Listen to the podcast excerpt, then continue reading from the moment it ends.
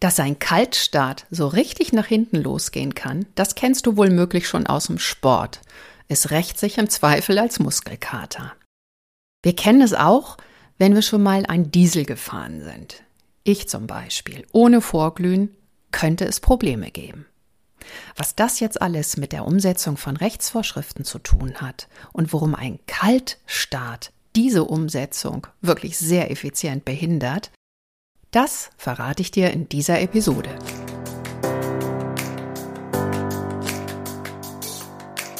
Mehr ach so als ISO. Willkommen zu dieser Hörreise für selbstbewusste Managementsysteme. Hier geht es darum, wie Menschen und Managementsysteme ticken und bremsen und wie du sie gut und wirksam miteinander verbindest. Ich bin Susanne Petersen, deine Reisebegleitung und wünsche dir viel Spaß und ach so's mit dieser Episode.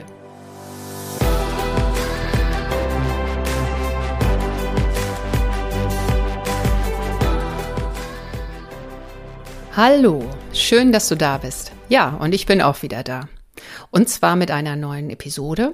Und heute geht es um die Frage, wie kannst du als Fachkraft, Stabsstelle, Expertin Rechtsvorschriften im Unternehmen oder andere formale Vorgaben so unterstützen, einführen, begleiten, dass sie tatsächlich auch eine gute Chance haben, in der Praxis umgesetzt zu werden und nicht einfach nur als Schriftstück und Vorgabedokument irgendwo in einem Ordner oder in einer Datei landen.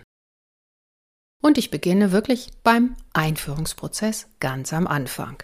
Deshalb Kaltstart. Wie werde ich heute vorgehen?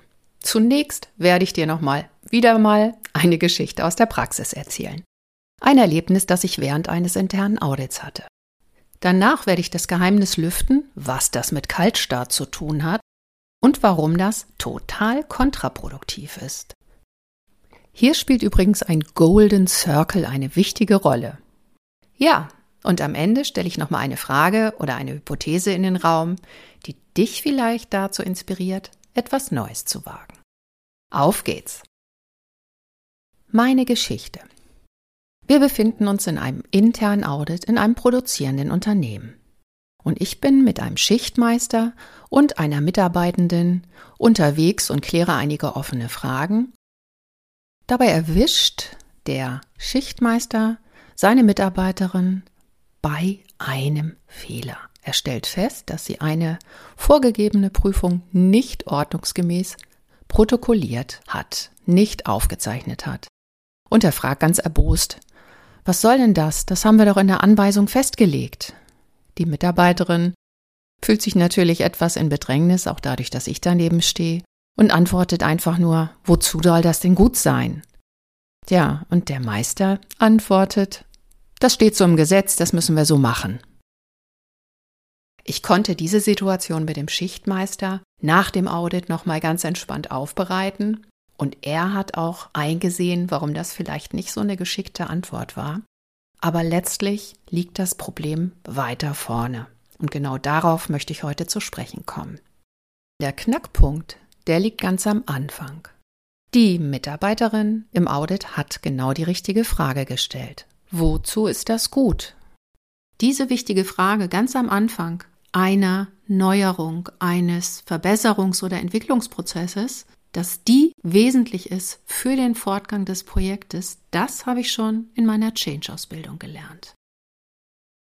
Hier wurde uns relativ frühzeitig beigebracht, dass man ganz am Anfang eines Change genau schauen sollte, wer hat welches Problem und wo ist die Veränderungsenergie.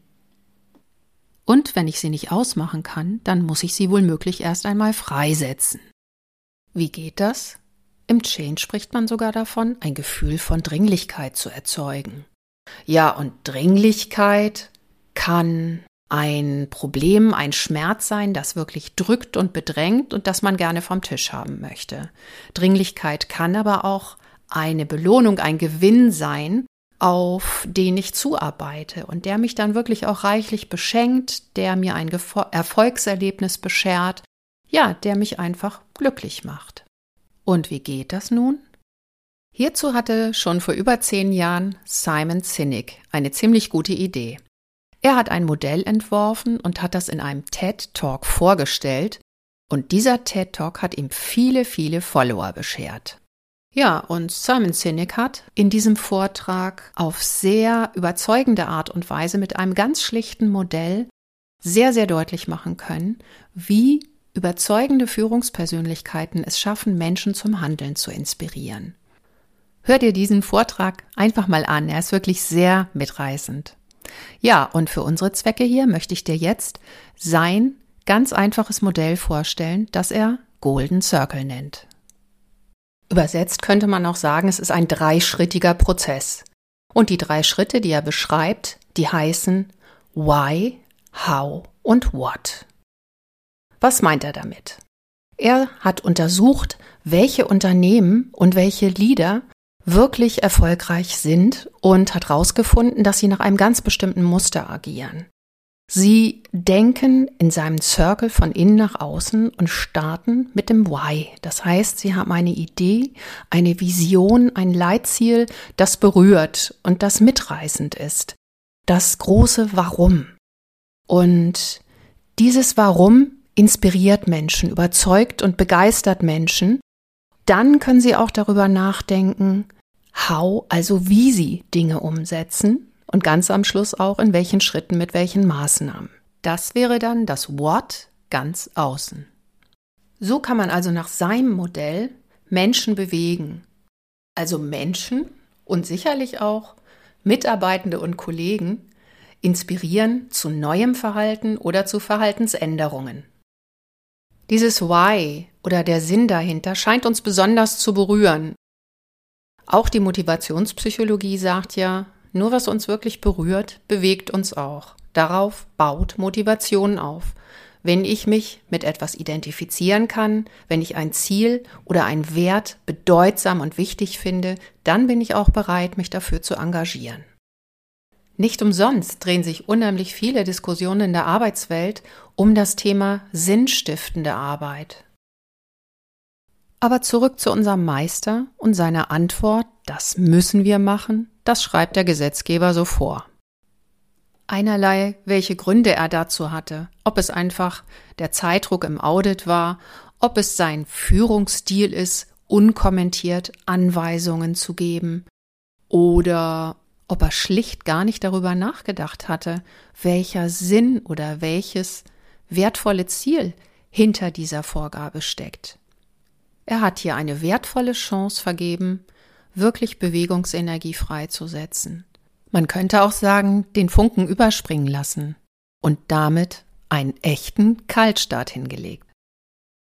Simon Sinek nennt das den Kreis von außen nach innen zu bewältigen und sagt, dass das gängige Praxis ist in vielen Unternehmen und auch bei vielen Führungskräften.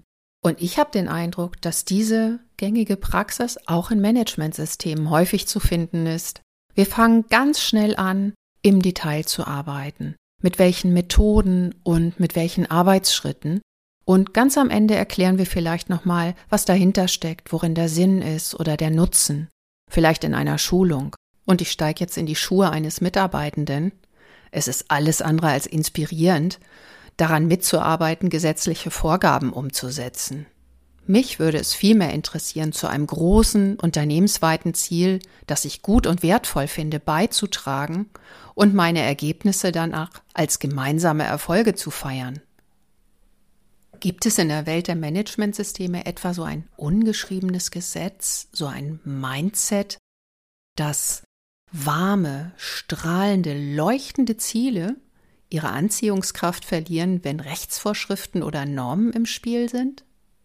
Was denkst du darüber? Mit dieser Frage lasse ich dich jetzt lieber alleine. Jetzt lass uns noch mal kurz zurückschauen. Wir haben jetzt eine kleine Reise ins Change Management gemacht, zum Gefühl der Dringlichkeit und haben Simon Sinek kennengelernt, vielleicht kanntest du ihn auch schon, der mit seinem Golden Circle ein wunderbares Vorgehensmodell entwickelt hat, das ja vielleicht auch den Managementsystem nutzen kann. Wenn du dich jetzt fragst, wie du als Fachkraft damit jetzt umgehen kannst, auch in der Arbeits- und Rollenteilung mit den Führungskräften, dann habe ich noch ein kleines Bonbon für dich. Ich habe ein E-Mail-Coaching konzipiert, in dem über 14 Tage alle zwei Tage eine Mail in deinem Briefkasten landet mit kleinen theoretischen Impulsen und wichtigen Fragen, die dir helfen, dich intern klarer und eindeutiger, ja, und auch selbstbewusster zu positionieren und so besser zusammenzuarbeiten. Wenn dich das anspricht, dann melde dich gerne an. Ich verlinke die Seite mit dem Anmeldeformular in den Shownotes. Ja, und jetzt bleibt mir wirklich nur noch, dir eine gute Zeit zu wünschen und dich darauf aufmerksam zu machen, dass ich jetzt eine kleine schöpferische Pause einlege und etwa in drei Wochen wieder auftauche. Also, bis zum nächsten Mal mit neuer Kraft und neuen Ideen. Bleib selbstbewusst, deine Susanne.